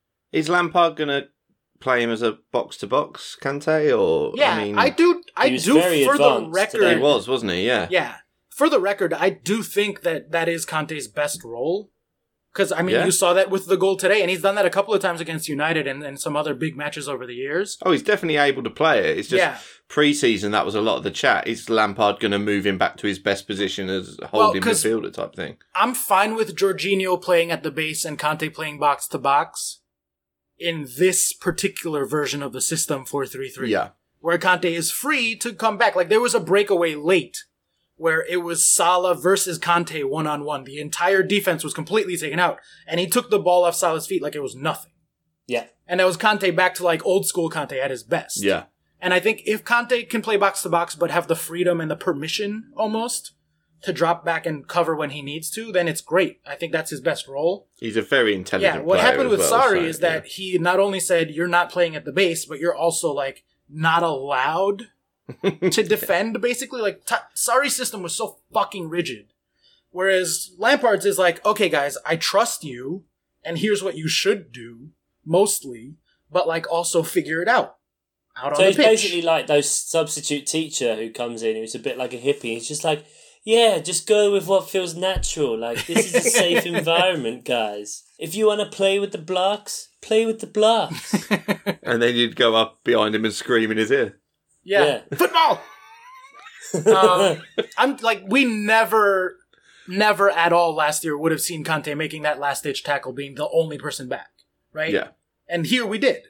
So I'm okay with him playing box to box because I do think he's really, really good. He could be one of the best box to box midfielders in the world. He's already probably the best defensive midfielder in the world. And I think he, one of the few good things that Sarri did is he really developed Kante's forward moving ball progression skills and passing skills to a level that he had never really hit before. Who knows? I mean, we'll see what happens when Ruben comes back. Kovacic has been good. Jorginho has been good. He almost got in a fight with Henderson, which like is really Yeah. nice to see him fired up. Yeah. I'm like, Yeah. fuck yeah. Jorginho's taking a bit of a leadership role, but the the big concern, and it was last year, and it continues to be, is the defense. Like we've conceded so many fucking goals on set pieces. Both goals today were set pieces. There wasn't even open play goals. Liverpool No. didn't get a lot of looks from open play, which is like so- that's good, I guess. But Salah was not good in possession. I think he would he No. was losing the ball a lot. Uh, they're they're always trying to get it to him, and he's yeah. I wasn't entirely convinced by him to be honest. But I'm real fucking tired of teams like the announcer saying, "Oh, one from the training ground there," and we concede. Yeah, Like it happened in the Champions League. It happened twice today. yeah, and and that is very much a thing where you're like, oh, if we're conceding from set pieces consistently, that's on the manager. Yeah. That's not on the players that much. Like obviously they have to track their players and stuff, but when it's happening over and over and over again, that is a manager thing. And I'm not trying to be overly critical of Frank because again, it's a transition year, and I'm I'm trying to stay positive and be in a good mood. But the set pieces thing is a real fucking concern, and the rotation thing. This week of all weeks would have been the week to rotate, and that he didn't makes me concerned. So, you know, you take that with the moral victory, and it's like a weird week. Are we being because uh, we were only negative about Liverpool, saying that they can be got at, which is true, but they are. well, they didn't look. But all I'm saying is, from a wider point of view, they are six matches, six wins. They've not lost a top flight game in 15 or something. I think they're they're Yeah, closing they've in on equalled the Man City's record. record. I think it's sixteen now. Wins. Is it? wins in a row? Right. Yeah, okay. So we're, Not right. just not beaten, wins in a row. okay. So we're in that sort of realm where they're getting towards record breaking territory. I know you're absolutely right. They can be got at, but should should they be given any credit at all? I mean, this is a good start, isn't it? I mean, Look, you can, we, even we can't be that much of a bunch of pricks yeah, we can't be give this them credit. churlish, is what I'm saying. Yeah. yeah. And I have just spent the last few weeks, well, not the last few, last like couple of weeks, being like, oh shit, they might actually be title favorites now.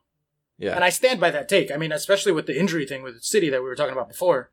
I do think like there's a very good chance that even more than last year. Yeah. One one city Tonkin of Watford does not change what has been a con- consistent record for Liverpool, does it? Yeah, and Liverpool are right there in the conversation on expected points as well. If we're talking about underlying stats, uh, it's kind of actually by the underlying stats, it's been a three-way sort of race for the best team so far between Liverpool, City, and United. Weirdly, um, and No, I think that's not. just off United's United. defense. Like United's defense has just been so good. Um, so yeah, I think we do. They do fully deserve credit, and Firmino is so fucking good. He's playing amazingly at the He's minute. he's their best player so far this year. Yeah, it's not 100%, Salah and it's not 100%. Mane. It's definitely Firmino. He he's the one who you can't even call him unsung at this point because No, he's of course. sung so much about how he's unsung.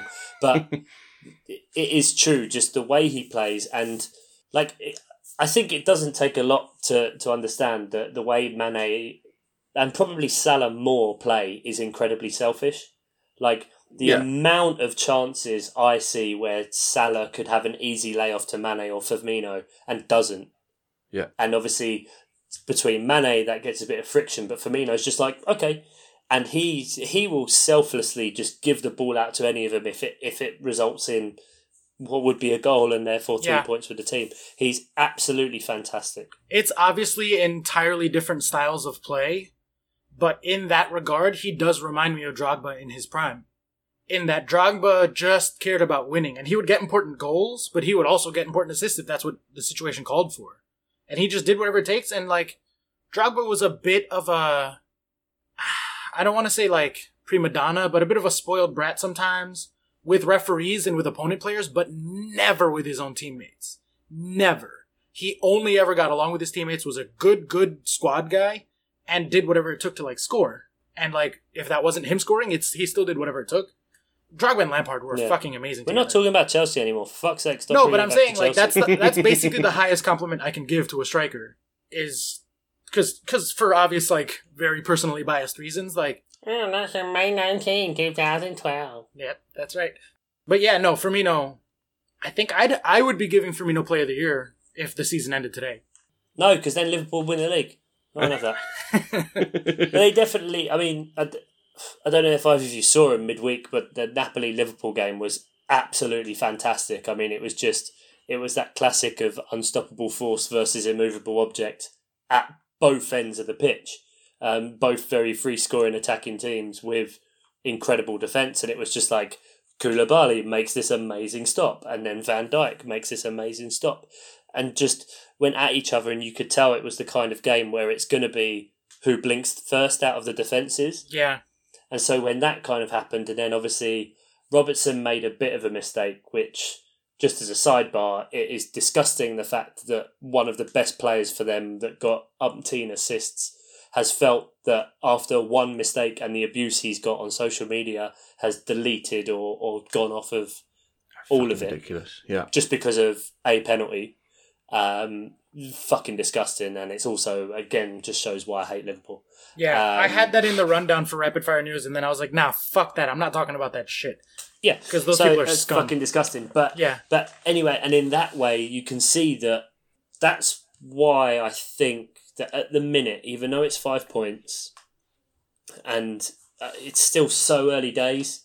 Five points now is is not worth the same as five points after 34, 35 game weeks. It's just not.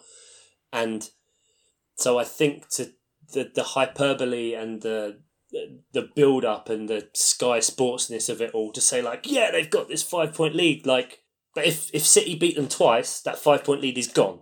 That's it, and that's definitely not an intangible thing to happen. And if a team like Napoli have shown that they can do it against Liverpool, albeit yeah away at, at San Paolo, but they've done it twice now in two consecutive seasons. Uh, Napoli have beaten Liverpool in the Champions League, and they're showing that they can be got at and conceding goals. You know, to everyone so far, apart from uh, Burnley. Weirdly, they didn't get Burnleyed. Um, if City are reverting to the kind of Liverpool role of we're just going to score more goals than you, and we're not necessarily going to be that solid defensively if our defenders are out, then in a whole different way, that matchup between the two of them gets a lot more exciting. Again, but for different reasons of last Yeah. year, if you see what I mean. and and like obviously it's possible, or perhaps even like probable that City will win both of those matches.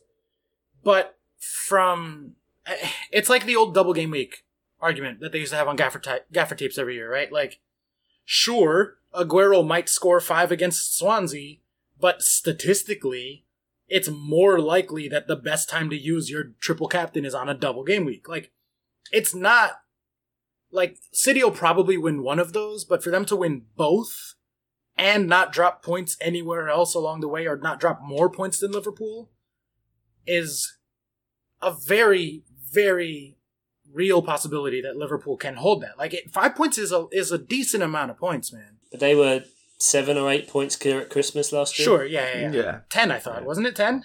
I think it could have got to 10 and then Liverpool drew the game not one. So that put them from like seven to eight points, I think. I don't know. And then everyone was like, well, there's no way City can do this and replicate them. And then both of them just went win, win, win, win, win, win, win, win, win. Yeah. Yeah, but there's a what I'm saying is there's a difference between possible and probable. And I think at this point you have to give Liverpool plenty of credit that it's at best a coin flip if they're not at least fa- if they're not slight favorites. Despite not being the better team, I don't think that Liverpool are a better team than City. Uh, well, speaking about league predictions, Oscar, and who's going to win, uh, remember we got a game Yeah. We have got Yeah. a game. Is the Predictor League, the League of Predictions with the return of the intro music. It's not just rapid fire news that's coming back, it's Chuck's amazing intros. Um, Johnny OG, still top. How's he doing it? Uh, how is he doing it? How's he doing it? Two years in a row. What the fuck? hell, we're just a cash cow to him. We're just some sort of bunch of chumps that just potter along thinking that we know shit. He's he, we he- don't. He's a Patreon and has been for a while. But if this carries on, he's going to be up on the deal. He is going to be up on the deal. Like he Yeah, won that's last true. I didn't even think about that. oh shit. he's going to be in profit. He is the underpants gnome. he was like, step one, listen to a podcast. Step three, profit. Uh, I'm stalling because this league is just incredibly volatile. And when I updated it today, everyone's scores went up by about 24 points. And that has meant that because the league is topsy turvy, that Oscar's back in fourth. fucking hell. Okay, we really are early in the season if this is the sort of swings we get. so Oscar's back in fourth. Ian's 14th. what? Yeah, I'm ninth. This is ridiculous. It's all mental. There's a five way tie in fourth place. Okay. Uh, that's where Sam Danby, Dave Mateo, Adam P, Dan Parkinson reside. Clearly, the league means nothing at the minute. Clearly, it like Vienna means nothing. So when I'm doing me. good, it means nothing. When I'm doing bad, it's exactly right. Good, got it. Yes, Lovely. Your expected shitness is high. Excess. Um, your excess is very, very high. and not just in your insurance. Yeah, and there we go. Um, uh, Predictor League is six games. It means fuck all. We've all got loads wrong. So yeah. Uh, what's next? FPL team. FPL team. The podcast FPL team is not doing bad. Uh, yes, possibly because. Well, I mean, not last week. this week, Yep. week before, uh, you fucked it. Yep. Um, and then not gonna lie, admin again forgot to change anything with the team. We did. We all Uh, fell asleep at the switch on that one. Uh, yeah, we all kind of just assumed after we said wild card that probably someone else would do a wild card poll, and no one did. Uh, I don't even know the password to until- this team, so I take zero blame here. uh, Yeah, uh, well, you're being assigned thirty three percent of it. Um, So on Thursday, we remembered the poll and then put the poll out and just decided that we'll do it this week. Uh, so we have hit the wildcard button. um, I think Ian's done some sort of wizardry to mean that we don't lose value. Is yeah, yeah, I've correct? already I've already done a few transfers just for price change uh, stuff, getting Aguero in and stuff. wizardry and magic because he knows how that stuff um, happens.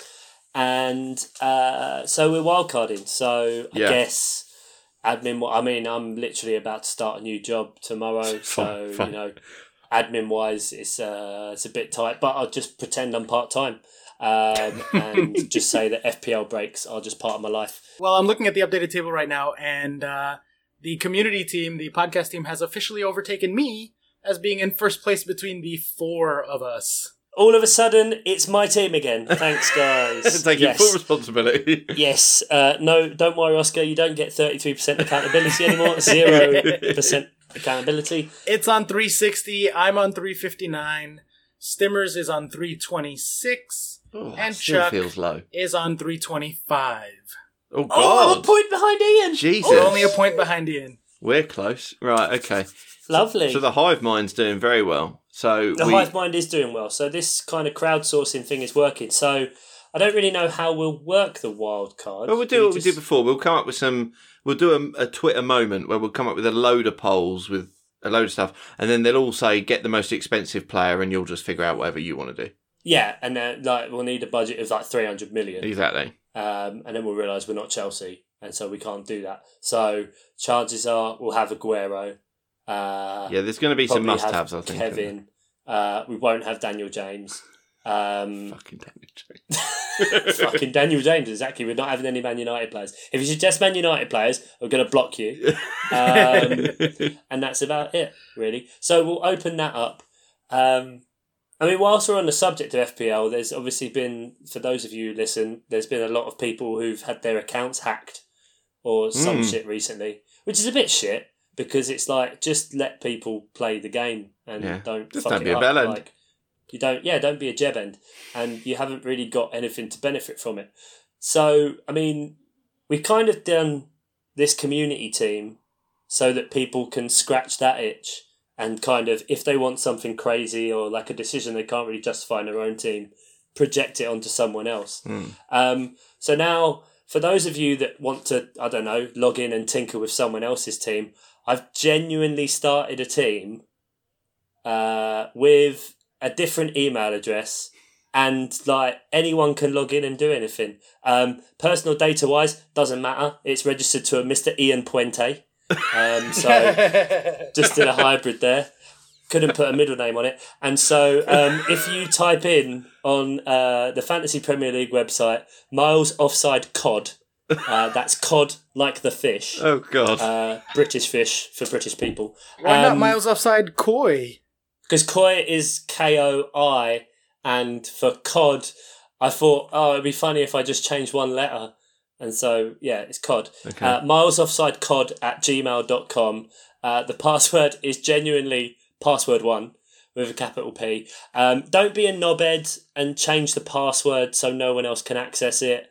Don't just deliberately take a billion points hits like like 900 transfers. right. So this is. um, hang on. This is a brand new FPL team you've created. Yeah, yeah, I did it today. Lols. I haven't even. I've like started the account, but I just did like auto pick. Right. Um, and you're just opening that up with those details. Anyone Yeah. can do what they like. Yeah, Can I request that we change the password to password is taco? that's a niche joke there. That's good. Uh, bring back the league. Um, I mean, if you want to like go on there and do the kit, I don't know. That could be something. I don't know, guys. Just I just, just fear take that it. the first person team. who listens to this is just going to decimate it into some sort of terrible. Yeah, but you can't. You can't because the first game week, no points hits. Right. Okay. Yeah. so be a people brand new- will yeah. log in.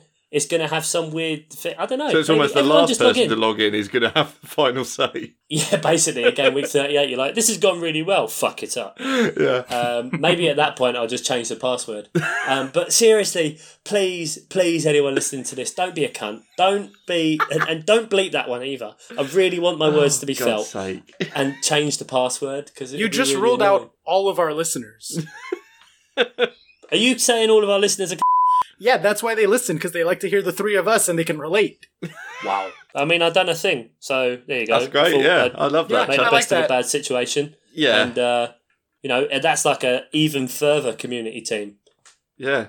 And then again, if that one does well, it's my team. You're going to take Yeah, back then you're control. changing the password. hmm Yeah, I'm outsourcing FPL. It's good. Well, that's amazing. I mean, so there you go. I think uh, I need to hit the socials because I've been very bad at that lately. So if you wanna, if you wanna um, vote on our FPL team, that'll be on Twitter at Miles Offside Pod. Uh, Not obviously, miles offside cod. Miles not Offside Miles Offside Pod. Pod. Obviously, if you want to take over a brand new FPL team, Yes, then it's that Miles is Offside Miles Cod at Offside Cod.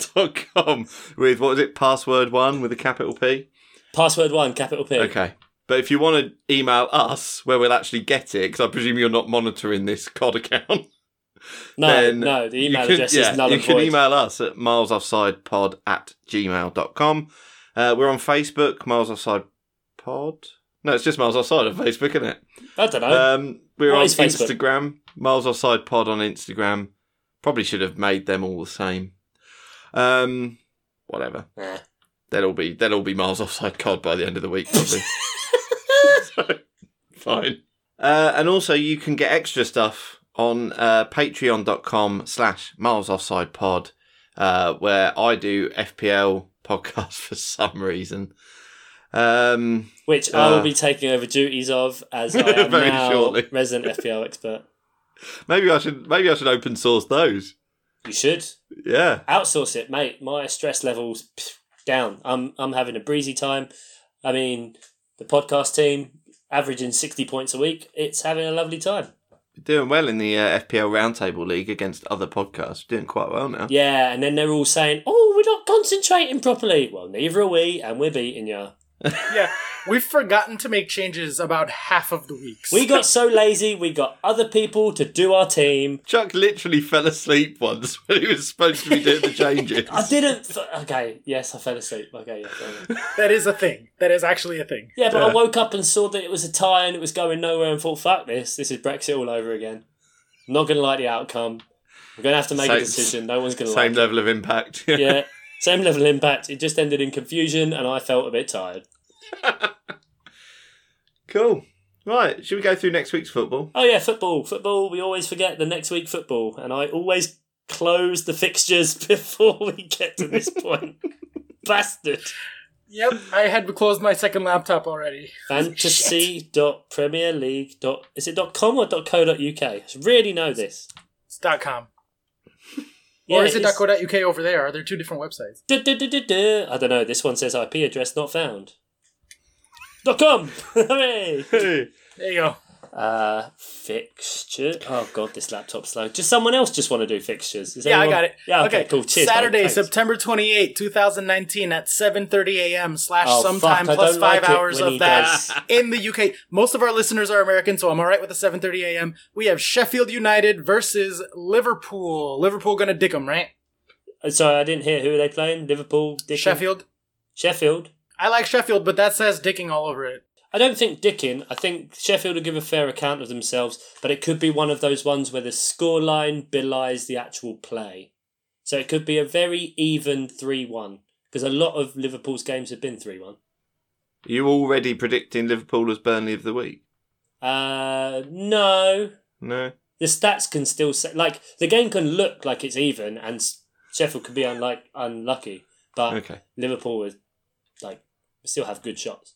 Could be tap ins. Okay, and we have a poo-poo platter of games at the 10 o'clock hour. platter! We have Aston Villa Burnley. No one cares about that. Bournemouth West Ham. No one cares about that. Negative. Chelsea Brighton. No one I'm the cares only one that. that. cares about that. No one cares Yep. about that. Uh, Palace Norwich. No one cares Oh, about that. Wait, is that are we? No, are we away at Carrow Road? Home. Nope, you're at home, so you're gonna lose. Yeah, either way, it didn't really matter. We were going to lose two 0 Yeah. Um, genuinely, if Chelsea don't win against Brighton at home, I'm actually angry at Frank. Because, Okay. like, it's one thing against Liverpool, but, like, we need to win at home, and if we don't win at home to Brighton, for real's angry. Uh, Spurs playing Southampton, and Wolves playing Burnley of the week. Watford. Burnley of the week is Southampton, you think? Yeah, I could see that. I'm down with that. Uh, Wolves, Watford, I bet Watford surprise Can everyone. a game end in negative goals?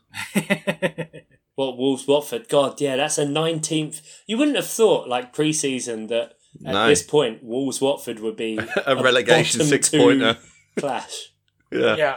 They are on two and four points. Uh, next up, we have at twelve thirty Everton Man City. That screams digging. That's Everton have not been good. a paddling. Five 0 Yep. Five nil. Yeah. Uh, only one match on Sunday. That's weird. Interesting that. Oh, Um, Leicester Newcastle. fuck off! Not watching that. That's yeah, not watching that. Looks like we got a free Sunday, gents. Yeah, exactly. Uh, I'm getting a tattoo on Saturday, and I was worried about driving back to home on time to make it to record this, but I guess I'll just skip the Sunday morning matches and drive then. It'll be fine. just to get back on time. And Monday, the big one of the weekend, Manchester United at home versus Arsenal. Oh God, I don't want to watch that either. Who's going to win that? Genuinely don't know. No one. No one wins that. Society is less for that. Years ago, that used to be such a tasty game. That one, like you'd watch that, it'd be guaranteed fights and Martin Mm. Keown kicking off. It was always yeah, great fight, fun. and that's just Fergie and Wenger. Right. well, yeah, exactly. It's, and and yeah, like you say, I'm just not enthused about that. As How fun- the mighty has fallen. Exactly. I bet Jesse Lingard still doesn't score against them. I don't think Arsenal will have enough to go at United's very good defense, and I don't think United have an attack despite Arsenal's very bad defense, so that kind of screams 0 0 to me. Oh God. Which, of course, means now it's going to be 5 5 because all my predictions are fucking garbage. Next week's an absolute washout, isn't it? Should we not bother? Nah, we'll still we'll find something to talk about, won't we? Yeah. Yeah, we'll talk about food in New York City probably.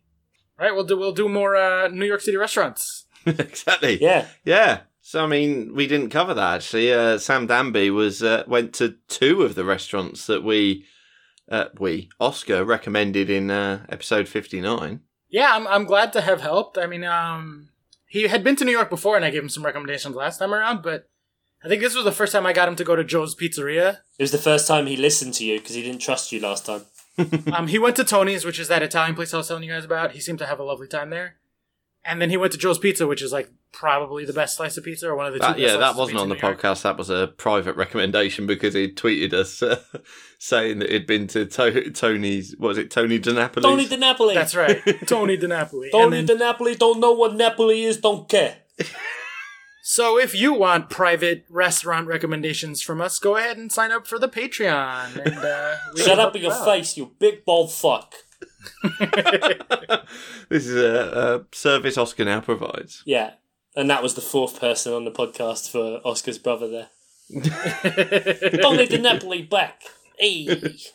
So that's it. We're done? Sweet. Yep. Right. We're Sounds out. good. Lovely. We've got that wrapped up. We've done rapid fire Yes, news. Pow. Seven hours later. We actually talked a lot of football. Hashtag yeah, content. we really did. But for now, for this week, before we go to next week's garbage fixtures, it's time to say goodbye. Take care, Oscar. Bye. Take care, the Stimson. Oh, yeah. Never got that at school. Cheers, mate. Bet he never did, and he's gonna get it now. Take care, guys. Bye bye.